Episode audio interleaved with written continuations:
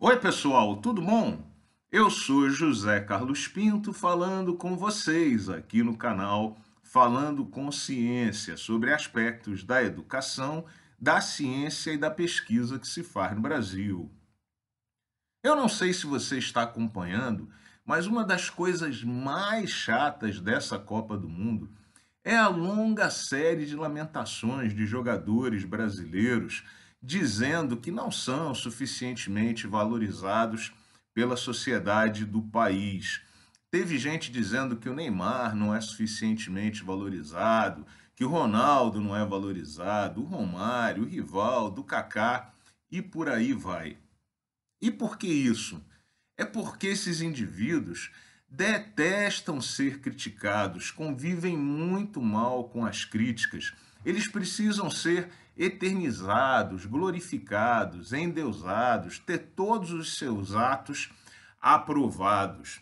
Só para dar alguns exemplos, o Romário, eleito é, senador pelo estado do Rio de Janeiro, na semana passada votou contra o projeto do Bolsa Família por politicagem do seu partido, contra os pobres e quer elogios e palmas por isso. O Ronaldo levou jogadores da seleção brasileira para comer carne coberta com ouro, claro, nas frente, à frente dos vídeos e das câmeras, e quer aplausos e apoio por isso. O Neymar tem problemas com imposto de renda em todos os lugares por que passa e quer aplausos e elogios por isso. Como a gente vê aqui, não basta que eles sejam atletas bem-sucedidos nas profissões que escolheram. Eles precisam de aprovação todo o tempo. Não importa quão mesquinhas e estúpidas sejam as ações que tomam. Eles precisam dos likes, do engajamento, fenômeno provavelmente estimulado pela explosão das redes sociais. E por que falo sobre esse tema aqui? É porque os pesquisadores precisam resistir à tentação de agirem como jogadores de futebol.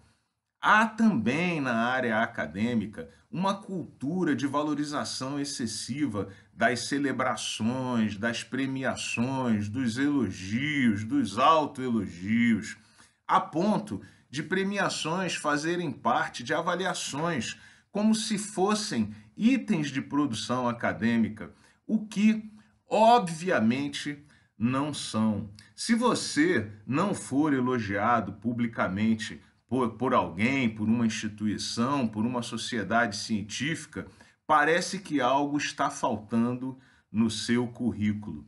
Eu mesmo já participei de defesas de tese em alguns programas que mantêm a má prática, na minha opinião, de aprovar com louvor, em que o candidato aprovado se sente derrotado porque não conseguiu obter a menção com louvor na sua aprovação.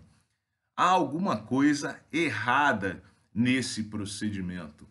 Vacine-se contra essa praga que é a necessidade do encorajamento e do elogio público continuado trabalhe e busque o resultado do seu trabalho, que tem a ver com as pessoas que você está formando, com os artigos e as pessoas que estão lendo os artigos que você escreve, com o impacto que você está causando ao seu redor.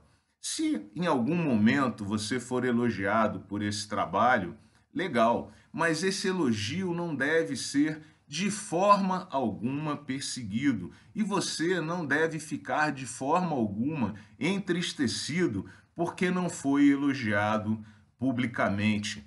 Concentre-se e foque no seu trabalho. Não se deixe envolver por essa cultura vazia da celebração, da premiação e do elogio exacerbado, a ponto de hoje haver toda uma máquina acadêmica preparada exatamente para poder distribuir esses elogios como melhor tese do Brasil, melhor tese da universidade, melhor trabalho do congresso, melhor trabalho da conferência, melhor trabalho do ano da revista e todo mundo procurando de alguma forma alguns desses títulos para colocar no CV Lattes.